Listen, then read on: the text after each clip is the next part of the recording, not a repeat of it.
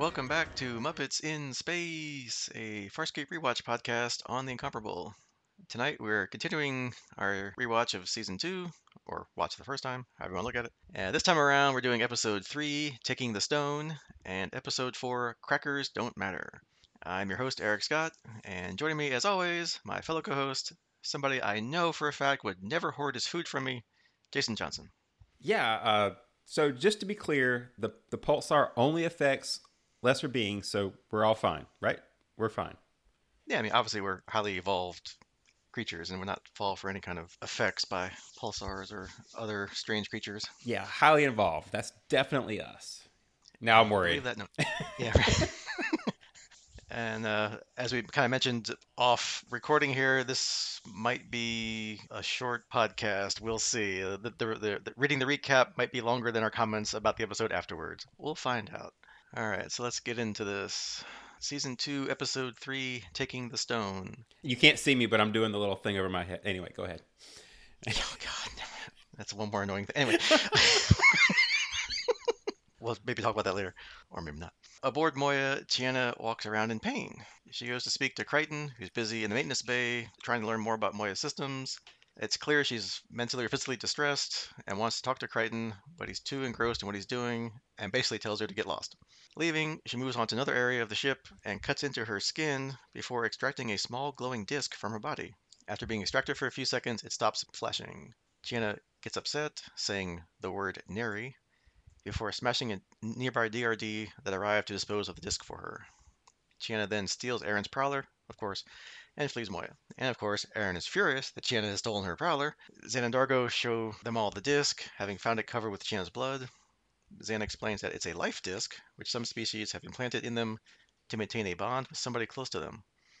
That seems useful. However, yeah, I have some questions later. We might get into that too. However, as this life disc no longer functions, the person Chiana was cons- was connected to has died. And then, you know, light bulb goes off in Crichton's head, finally realizing that that's what she wanted to talk to him about. And then we cut to down the planet where Chiana is cornered by a group of young men. Dun dun dun.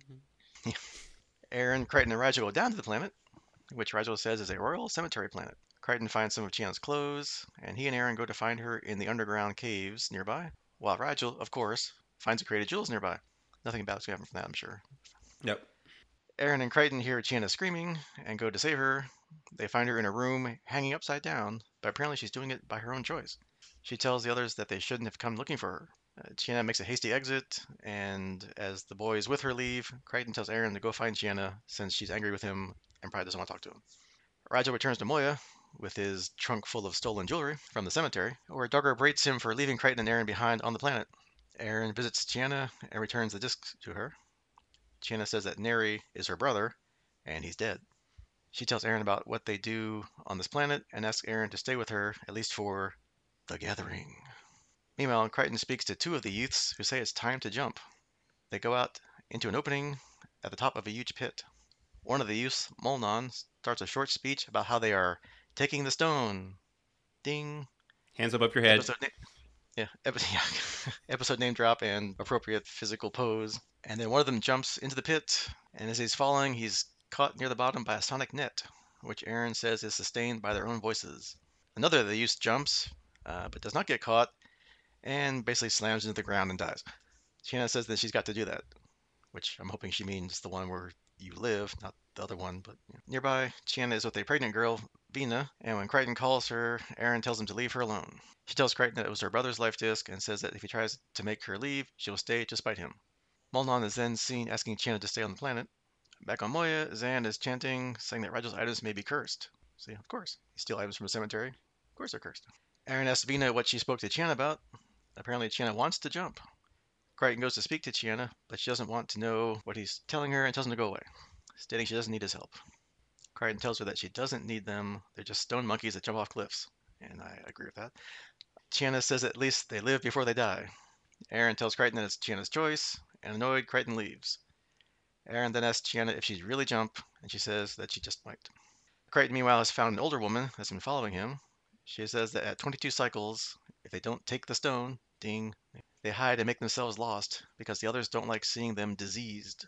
Kind of reminds me of like the Miri Star Trek episode where you get old, you die kind of thing. Crichton talks to Molnon, saying that it's easy for them to jump knowing that they will die, but Chiana isn't going to die. Molnon won't talk until Crichton takes a drug, mushrooms, so he does. Makes sense. Yeah, of course. Another topic later. Molnon then tells him that he's scared of dying, so Chiana will take the jump in his place.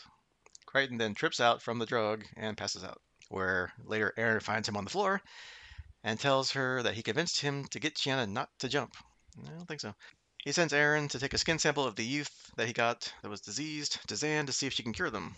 Crichton takes some pills for his headache slash hangover or whatever, and Chiana runs up to him saying that Molnon told her what they spoke about. Crichton says, That's great, now we can leave. But she says, No, we're jumping instead. Or she's jumping. Crichton argues with her, but she says she wants to jump. She has to. Crichton says that she can't want to die, and for some reason injects her with a drug from a syringe, knocking her out unconscious. Aeryn, however, won't let Crichton take Chiana away, saying that he, he can't take her. If she wants to kill herself, she'll find a way. If not here, then elsewhere. Crichton asks when she became so insightful, and she, she simply replies that she understands loss. Back on the ship, Rygel has decorated his quarters with the stolen goods, and then they all suddenly start to vibrate and fall off the walls. Zhaan tells Crichton that the youths are suffering from radiation poisoning. The caves that they're in underground amplify the effect. Back on the ship, again, Rygel yells at Zhaan and D'Argo for making the stuff in his room cursed. And back on the planet, Vina's having her baby, and Crichton and Aeryn say that if they move out of the caves, they'll live longer, including her baby, but she says that it's the clans that make the rules, not Molnon. Chiana is about to take the stone, ding, Hands above your head. Crichton and Aeryn, yeah.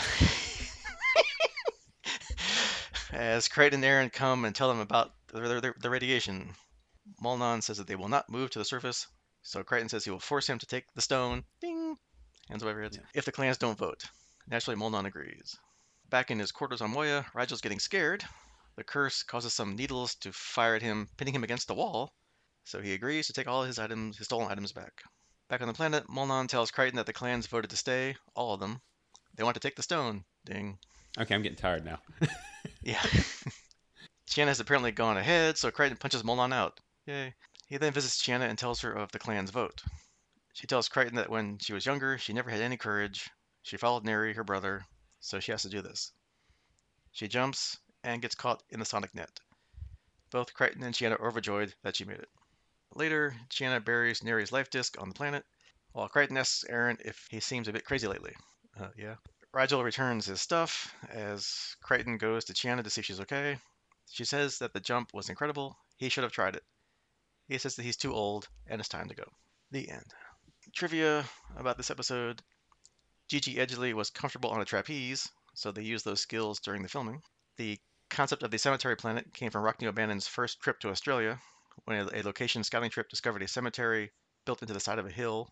Uh, O'Bannon also stated that if the series had continued, the story of Chiana's brother would have gone a bit further.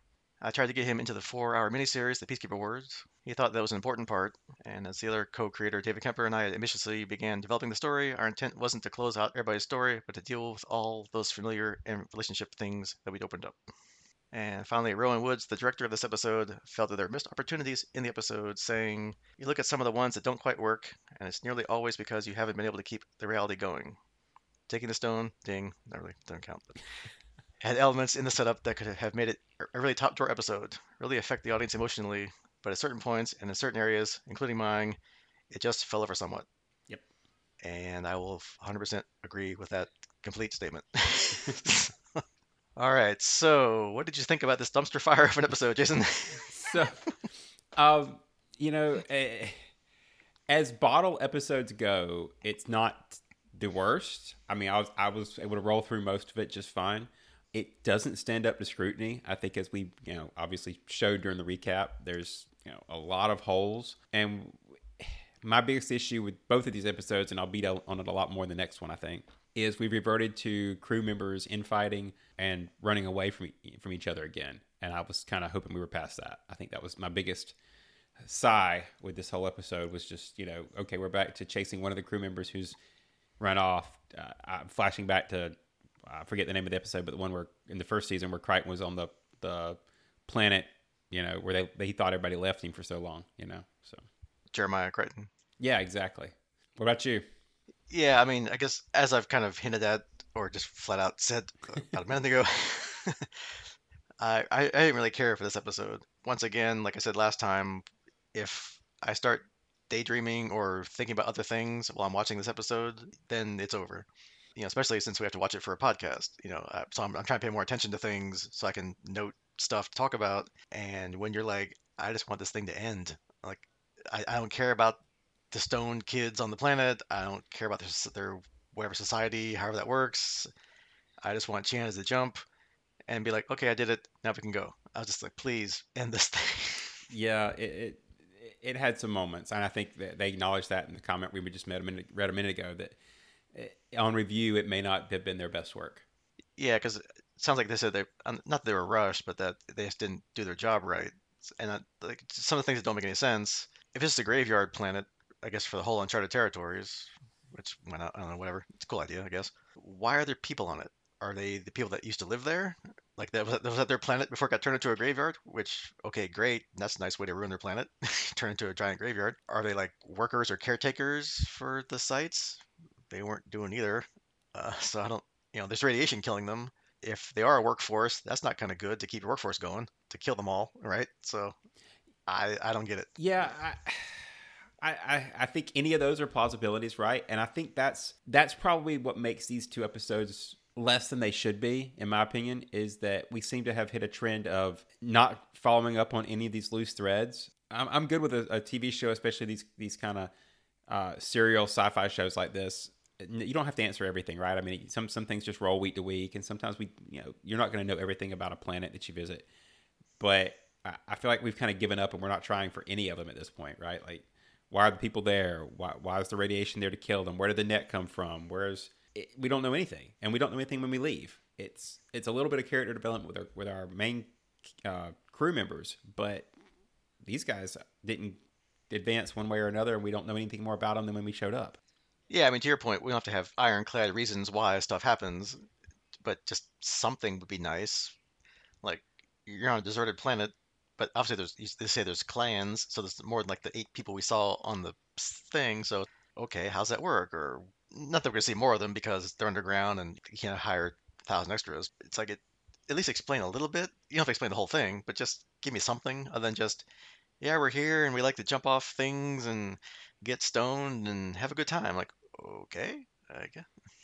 Well, and there's a net at the bottom of the shaft. Yeah, that's the other thing. It's like, what's the point of that? I don't. And, and uh, Aeryn said there was a peacekeeper sonic net. Okay, so did the peacekeepers put it there? In the uncharted territories that supposedly no one's supposed to go to because it's uncharted? If they did, why? Yeah. Did the people just find it and thought it'd be really cool to throw it at the bottom of a pit and jump off it? I I, I don't know. Yeah, so peacekeepers are jerks. Is that my note from here? I, I yeah. don't know what to say about this. It's, it's confusing. There's there's no reason giving. Oh, they put the, the net at the bottom of the pit to be part of a mining expedition. Yeah, you th- throw some little tidbit out there. It's, it's like it's like you know you could write it off if you just tried. Yeah, I mean, or it's you know, just, just make it fun. Like, oh, is this a peacekeeper you know ritual that they do for graduation? What uh, something, just you know, just something to make it interesting. But just like it's a net, and you have to jump off and have the right vocal in, in, intonation to activate it or something. I mean, okay, cool. And I guess that's their way of, I guess, finally dying when they, you know, if they're getting radiation poisoning and want to kill themselves, just jump off and just don't trigger the net. Which but, seems to be okay. a bad net design if it needs a vocal cue to work.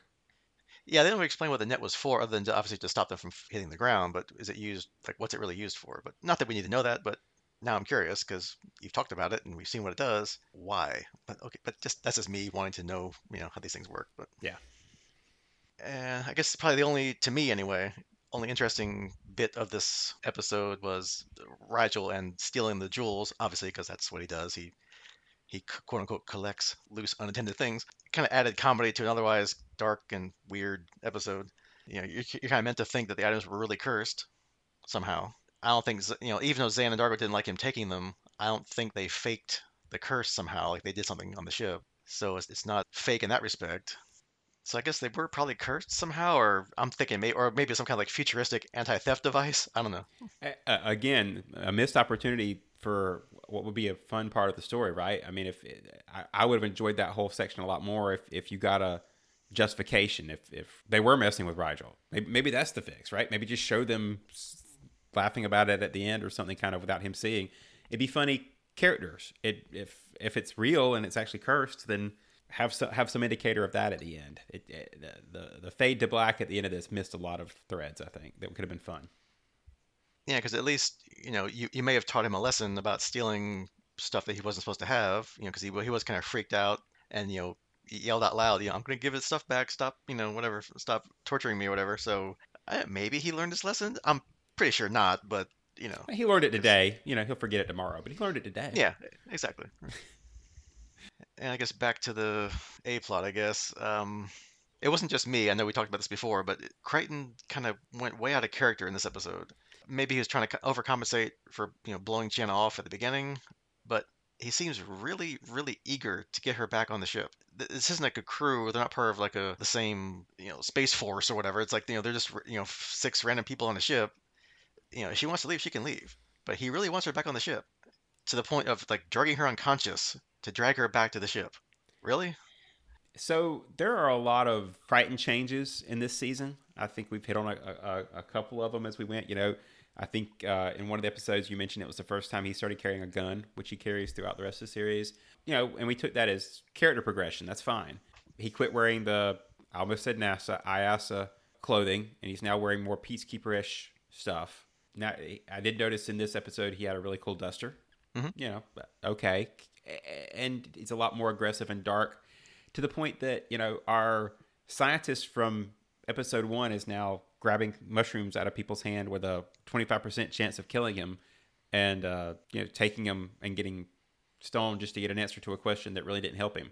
I don't know. I think we're we're off on a little uh, character change here that i'm not sure what's going on.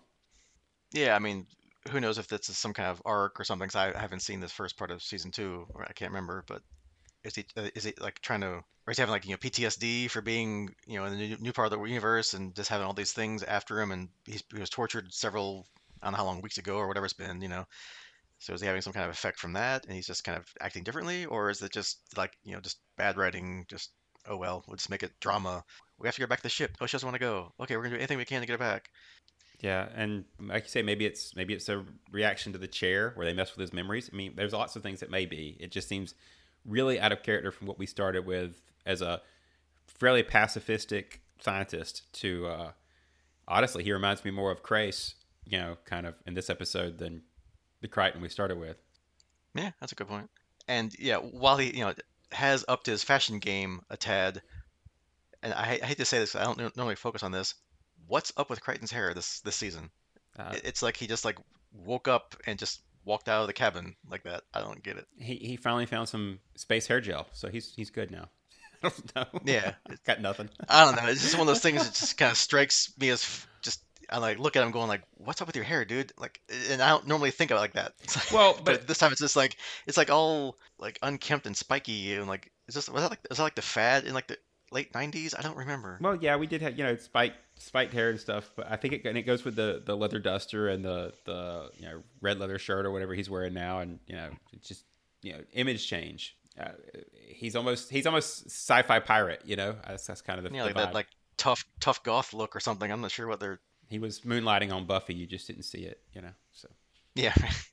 And like we said, you know, several times during the episode, we got to they name dropped this episode title about half a dozen or more times. So yay! I know we were saying before we kind of missed the name dropping of the episode. We hadn't had that in a while. They made up for it this time around. Yeah, I was I was contemplating some kind of drinking game that you could make out of that, but that seems like a bad idea at the rate they're going. So I think we're just going to stick with the little hand thing above the head. You know, every time they name drop the title from now on, I'm just going to do the little uh, taking the stone moment movement here. Although that would explain the quality of the episode if they were drinking while they were making it. Anyway, it was the mushrooms. I, yeah, I guess.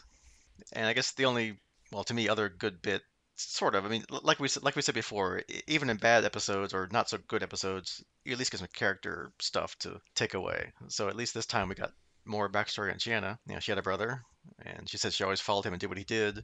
And now that he's dead, so I guess this was her way of maybe coming out of his shadow figuratively, you know, being her own person although she kind of has been so far. But oh well, you know, it's nice to get some backstory that this is how she used to be. There is. I, I guess if I'm going to take it a little negative, it would be that it would have made more sense if we had mention of the brother before, and so his death could have meant something. When you when you kind of find out about him after he's died um, from a dying electronic implant. It's not quite as jarring, I think it would be if we had some attachment to the brother before. Yeah, and just being a tech geek that I am, it's like how those things work over light years and whatever. And if it's a signal, then can that signal be traced and can they be found that way? Anyway, but you know, quibbles, and it's not important, but that's just me wondering how stuff works. Yeah, it, it was the MacGuffin. It's good. Yeah. Yeah, I mean, it, it worked for what it needed to do. So, and I guess the only other thing maybe I can just briefly mention, just because it was kind of weird, icky, it was like the, the, the Vina, the pregnant woman, had like a see-through stomach, so you can like see the baby growing. It's like, ooh, but okay, I guess that's interesting, if not physio- physiologically weird. Yeah, I, I took that one as a cool alien, you know, thing, kind of a, a good reminder that hey, these aren't humans. You know, we make everybody look human because that's convenient for TV, but you know, they're not human, and so they're going to have their own physiology. I think that was kind of a cool little effect, but I get what you're saying. Yeah, I mean, it was neat. It was just kind of off-putting. We, first time you see it, you're like, is that okay? you don't need a sonogram when you can just look, man.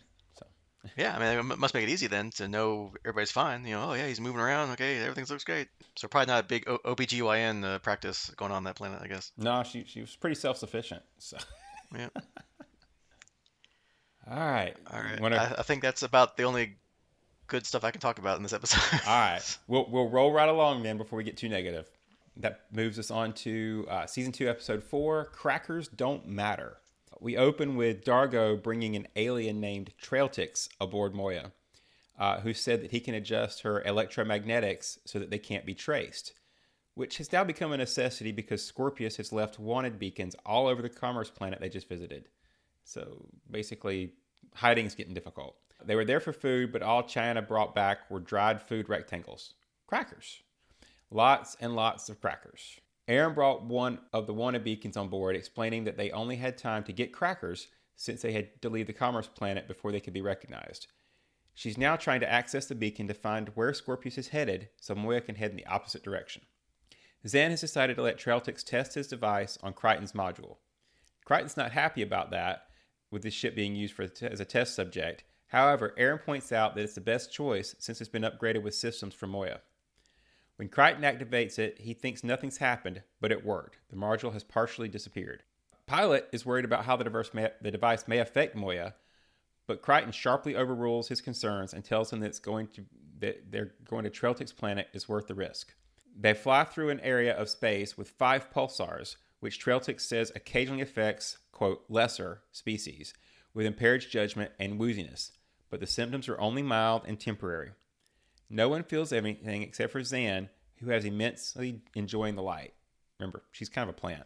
As Crichton is walking with Trailtix, he notices, notices Chiana is eating the crackers and is concerned, telling her she better leave some for the rest of them. As he leaves, D'Argo walks in and Chiana says they need to talk. Crichton continues to try and find Trailtix a place suitable for him and walks past Rygel. After exchanging insults, Crichton tells him that Chiana is eating all the food. Meanwhile, Aeryn is fiddling with the beacon when Zhaan comes along and asks what she's doing. She then asks if Aeryn would tell them if there was a personal message for her from Scorpius, offering her a full pardon for returning them in. Uh, but Aeryn just tells her to go away. Crichton, clearly tense, calls Zhaan to come and babysit Trailtix. Concerned, she asks if he's feeling okay. Back to D'Argo as he sneaks up on Rygel, who's currently stockpiling crackers. They argue, and then, disturbingly, D'Argo begins ramming crackers down Rygel's throat. Just as it seems he's going to choke him, D'Argo comes to his senses and realizes exactly what he's doing and leaves in a state of panic and distress. Meanwhile, Trailtix tells Pilot that he thinks there's something wrong with Zhaan, but Pilot says she's probably just enjoying the pulsar. She is a plant, and the light's enjoyable for her. Trailtix casually asks Pilot if he likes the others aboard, and Pilot says that no, he really doesn't think he does. Later, Crichton calms Pilot, but doesn't get an answer for a while. Although Pilot claims it's a problem with the comms, it's clear he was deliberately ignoring Crichton, who asked Pilot to run a scan as he thinks that the crew are starting to act strange. He then hears Chiana and Aeryn arguing because Aeryn won't show her the hidden message in the beacon. Crichton tells Aeryn to show it to her just to shut her up, but then Chiana wonders why he wants her to watch it. D'Argo comes in and asks what's going on. However, Crichton is spoiling for a fight and deliberately provokes D'Argo into punching him. When he gets up, Crichton wonders why they're all fighting. Crichton tells Trailtix that he said the light would only have minimal effects on them, and he says he's never known the effect to be so bad. Zhaan is meanwhile sitting in the corner, continuing to soak up the light. Aeryn finds Rygel and says that she has a plan and needs him to watch her back from the others. She says she knows she can trust him because he's too cowardly to betray her. Chiana thinks Aeryn is hiding something, and maybe she and Crichton are contacting Scorpius to turn them in. Zhaan come along, comes along, and D'Argo asks if she's working with Crichton, and when she tells him to leave her alone, he tongues her unconscious. Crichton is in Pilot's den asking about the scan, however, Pilot won't answer, and instead heaps insults on him, telling him about how deficient humans are. Crichton becomes irritated and eventually tries to run the scan himself, but Pilot doesn't take kindly to Crichton climbing into his console, and the two get into a brief physical scuffle before Pilot ejects him by force. This attack clears Crichton's head, and he realizes that Pilot is acting very out of character and asks if he can see the light from the pulsars down here. Pilot eventually confirms that no light is physically reaching the den, leaving the question of how he's been exposed to it. Crichton goes to see Aeryn, but she draws her gun on him. She and Rygel are only taking their fair share of crackers, but Crichton says he doesn't care about them. He asks where his ice cream is, sings a little rhyme about it, and then runs off. In the meantime, Trailtix is taking all of the DRDs and says he needs them to make light, but Pilot doesn't trust him. Trailtix says that he can help Pilot, but only if Pilot helps him. Pilot decides to help, since he'd rather do that than anything for the crew right now. Chiana and D'Argo are trying to leave Moya in Crichton's module, but he's taken out a component that it needs to fly, and he's also disabled the hangar doors, so they're not leaving. On command, Aeryn is moving some things around and is angry that Rygel is not watching her back when Crichton comes along. He wants to lock them to lock all the guns away, but she says no and shoots at him. He calls Pilot and says he thinks Aeryn may be trying to take over the ship, but Pilot says he's aware of her plan. Crichton then comes across Chiana meddling with the beacon, and he wants to know what she's doing. She needs him where it hurts and runs off, and then the beacon starts to talk back to him. Scorpius starts reminding him of how he got his revenge on a kid at school when he was younger and says they must be ready as the others are coming for him. Meanwhile, Trailtix asks Pilot for even more light. Crichton goes and threatens D'Argo with his pistol when Scorpius again comes to him. Crichton shoots D'Argo and Scorpius tells him to finish him off. As Crichton talks to him, D'Argo runs off, leaving a trail of blood. Crichton then goes and finds Chiana and grabs her from behind. He's ready to kill her when Scorpius appears and tells him to tie her up so they can have fun with her later. Rygel tells Aeryn that Crichton is coming, and Aeryn knocks him out because she thinks he's going to betray her. Crichton comes and they exchange insults, and Scorpius tells him to kill her. Crichton has words with him and shoots him, and then he and Aeryn exchange gunfire. They both run out of cartridges and lunge at each other. Next, we see Crichton dragging Aeryn into a room where he has everybody else tied up. He tells D'Argo that he needs everyone to understand that crackers don't matter, ding, the episode name drop, while shooting the piles of crackers that have been left laying around. He says that since Trailtix has come aboard, they've all been acting crazy, but they've passed the pulsars, so their behavior isn't due to their light. Zhaan says that when she was near Trailtix, she was more affected than she was by the light. Crichton says that he needs her, their help because Moya is starting to glow. He says that Trailtix wants them out of the way so he can create light. D'Argo wants to pay him a visit, and Aeryn says she should, they should kill him. When Crichton unties her, she tells him to never pull a gun on her again. Crichton says he'll go and tr- kill Trailtix. All they have to do is find a way to keep the light off of him. D'Argo and Aeryn both want to go, but Chiana says that Crichton must since he's the only one not affected by the light due to his bad eyesight being far inferior to everybody else's.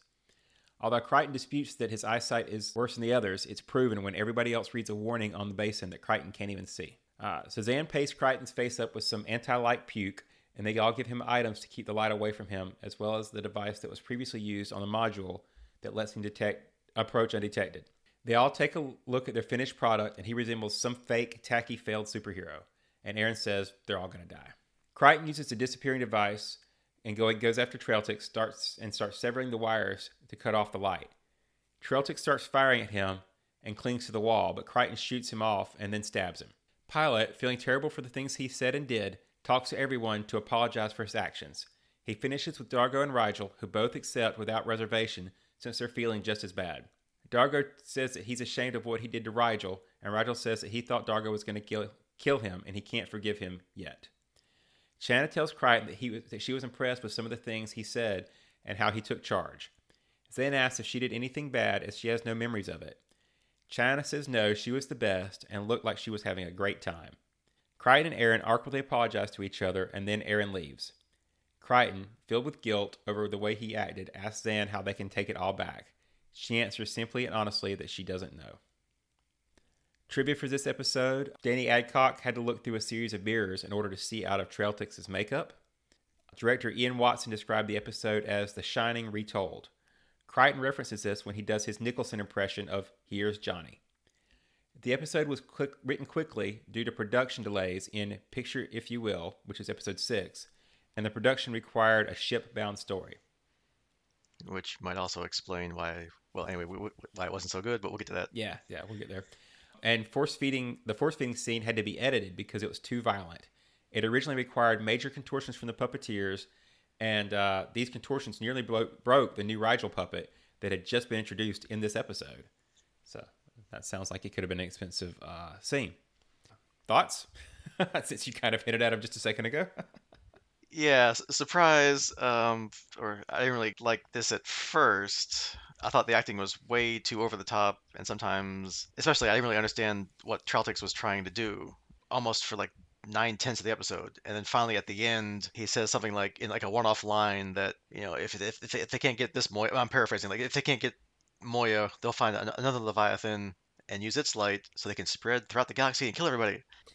Okay, so they're just a whole planet full of suicidal whatever they are, I guess, or crazy homicidal creatures that like light. I don't, whatever. Yeah. I don't know. As we've kind of said, this this isn't a very deep plot. Maybe that mention of having to to quickly get it written and up to snuff because they were had some other stuff that didn't work out is the issue. But and I, I want to give them credit for trying to to focus on the characters with their time. Right? I mean, you only get so many so much time, so many minutes per per episode, and I think they spent a lot of them on our crew, which is who we really care about, right? I think the problem is they did that at the expense of any explanation of T'raltixx and what was going on with him, right? Maybe the puppet, excuse me, the, or the makeup wasn't that good, and they had to um, just kind of work with it and, and, keep him not on screen as much. Although they don't seem to have that problem in some scenes, so I don't know. Yeah, I, am making excuses. I, I, I don't know what they were trying to do for most of it, other than just let the characters have fun with a crazy scene. You know?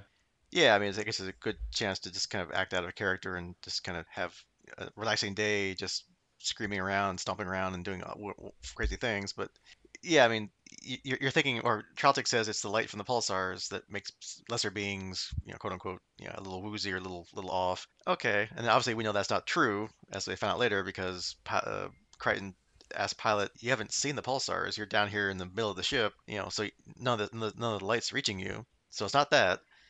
So the only other alternative is it has to be T'raltixx somehow messing with the crew but they only explain how. Not that they have to again, but it would kind of help a little bit. Maybe it's how he talks, like it's something in his voice, because he never he never meets Pilot, right? He just talks to him over the comms, and he's like, you know, do you like the crew? So maybe he's trying. To, maybe that's some kind of like mental thing where he can influence, or this it's like some kind of subvocal, subsonic thing in his speech that messes with your brain. Maybe that's the only thing I could think of to make it at least plausible to me, anyway. Yeah, it, it's almost like they wanted this episode that, that the T'raltixx part of this episode needed to be longer because we needed more explanation and more time to flesh it out. But I don't want the episode to be any longer, so it works where it is. yeah, because I mean, it just kind of there's like hints of good stuff, and it just kind of just stops. It's like okay, so you know he, he wants light, and I guess the more more light he gets, I guess then, then he's able to start like shooting these like laser beam kind of things out of his head. So I guess and either either that takes the energy away, obviously, because you're shooting it out of your head or whatever, or just in general, his species likes light, so they need a constant supply of it in order to their grand scheme of killing everybody in the galaxy. Okay, so I guess they can't just hang around stars all the time because they have to go actually meet the people and kill them, so they have to leave the stars.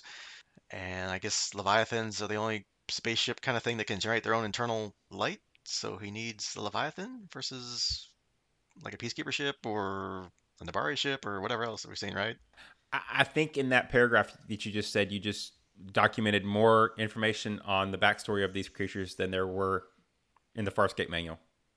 Exactly. so it's like if, if I have to make up the head canon or, or the, the, the, the whole purpose of this guy's existence, why is he there?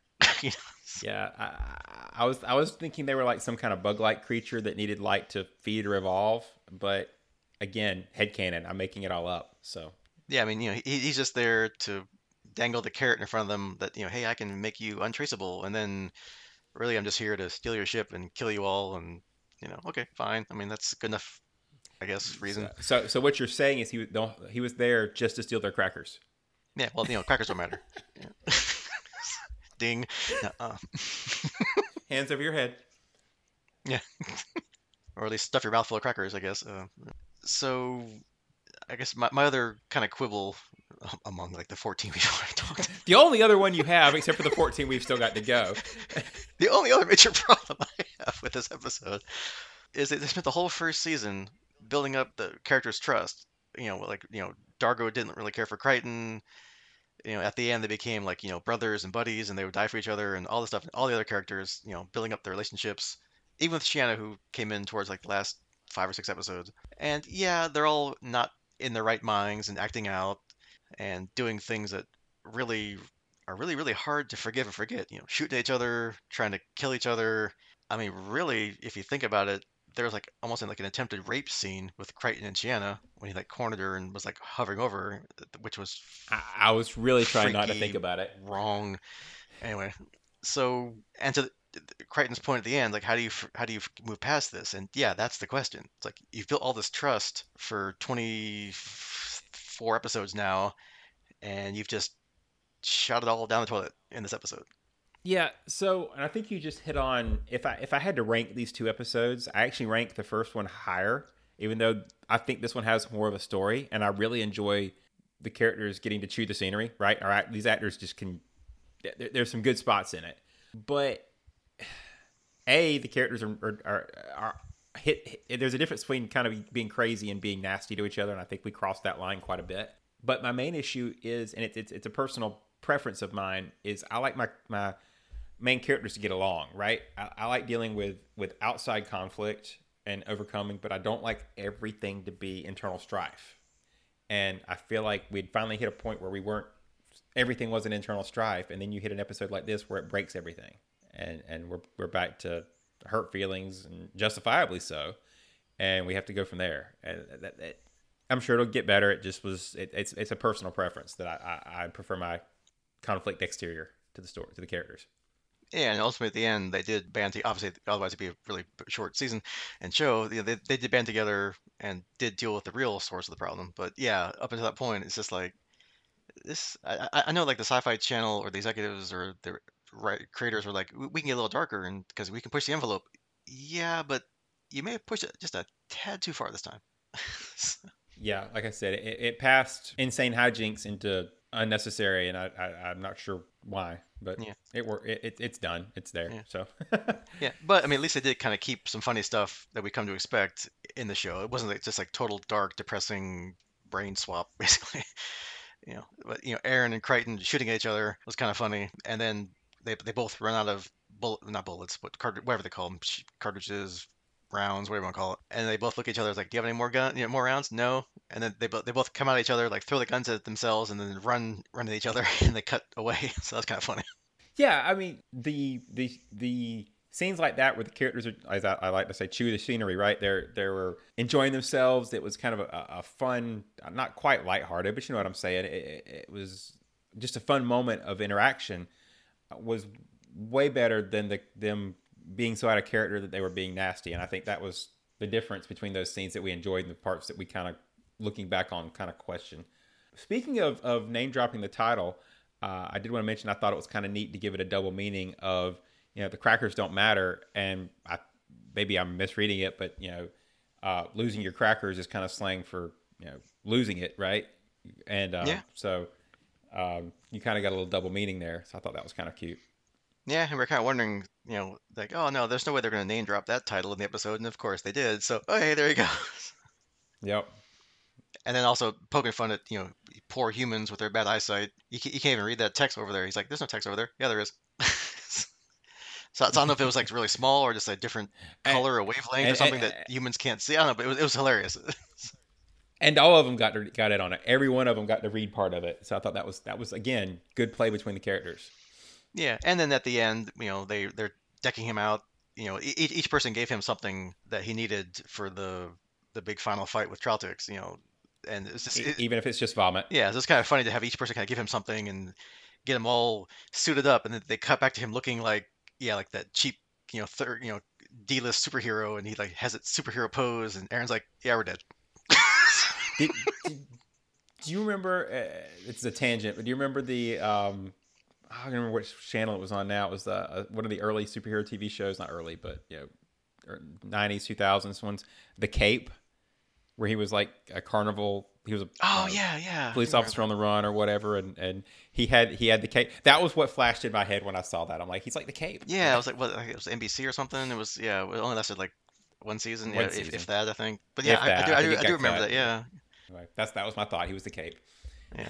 But I guess my, my, my favorite part of the episode is uh, when John has visions of Scorpius trying to provo- provoke him and saying, you know, everyone's out to get you, but Scorpius is wearing a Hawaiian shirt. I loved it, which also just proves that really this is all some kind of mind bleepery going on that's not really real, obviously, because where would Scorpio get a Hawaiian shirt? But he's, he's like acting all casual and like, you know, just having fun with John and dropping names and with uh, his old friends, whatever he's doing. It, it was just hilarious. Well, and, and every time he he he sees him, or at least we see him, he he talks about going to get a different kind of food. You know, let's go get pizza. Let's go get Italian. Let's go get. Yeah. You know, eh, eh, that was like okay, that's just that's pretty good. stuff he would have no clue about, obviously, because it's not, you know, Scorpius has no clue what Italian food is. But yeah, it was, it's just great. It just proves that, you know, Crichton's out of his mind.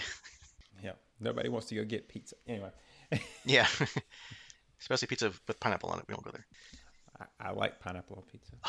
That's it. This podcast is over. All right. a- anything else to not talk about this episode? well, evidently I ruined it now. Um, no, I think I think that's it. We'll we'll leave it at the pineapple on the pizza. okay. All right. So it's a quick. It's like crackers. It doesn't matter. That's right. It doesn't matter. Both these episodes, in the grand scheme of things, don't matter. don't matter. So, I mean, they aren't necessarily bad, like DNA mad scientist bad, but uh, I, I think Crackers What Matters a little better, kind of, than the Taking the Stone, just because I really didn't care about anybody in that other episode. But it's not exactly great either. So I guess it's passable, if that's a category we're ranking. I don't know. We haven't reset my ranking system yet, but it's not bad. it's not I- good. Uh, it's. Yeah. Oh, well, it's yeah. it's eh, eh. I, I will say that we're, and and maybe I feel like we ended last season on such a high note that that two parter was really good, and I don't know if they're struggling to follow it up. I don't know if they're struggling to figure out what this season's arc is supposed to be because I don't know if we have an arc yet. Right? We've kind of got really the last major development we had was the first one, which was actually a part two. Right? So anything that's truly standalone in this season uh, of the four episodes are I don't know. Yeah, it's, it's, it's, it's just them trying to get away from Scorpius effectively, but they're not really talking about him. So it's Well, but we're not. We haven't seen Scorpius really, right? I mean, so we're not really getting away from Scorpius. So, yeah, I think we're just kind of bottle episoding right now while they try to find an arc. So hopefully we'll find an arc and pick back up. yeah, and it sounded like they were kind of rushed with these two episodes. Like the one, I guess the director director dropped the ball, I guess, or maybe was writing too. And this last one they wrote kind of on the fly because they're working on one that we're going to see next time. So yeah, Yep. Speaking of, yeah. Speaking of next time, so there'll be season two, episode five, the way we weren't, and episode six, picture if you will. So if we're playing our little take a wild guess at the title, the way we weren't kind of sounds like the first first thing I thought of obviously was the uh, the way we were movie from '73 with Barbra Streisand and Robert Redford, which I had to Google who was in there because I never saw it. I, I didn't know it was a movie. I thought it was just a song. So Okay.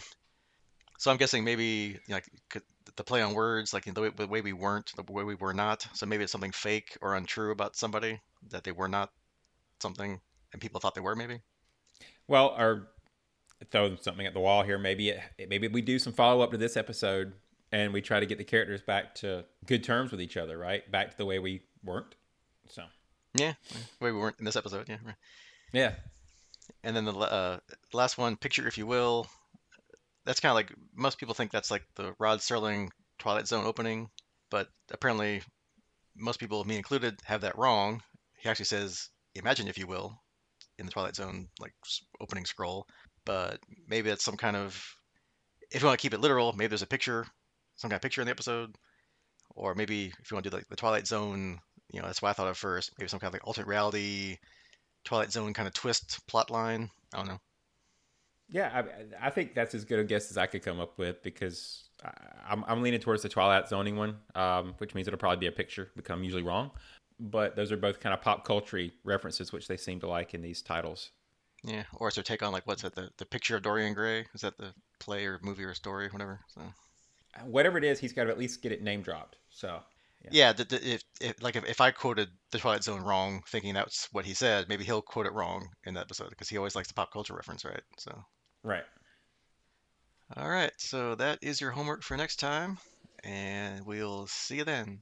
Good night or goodbye. Good day. Later.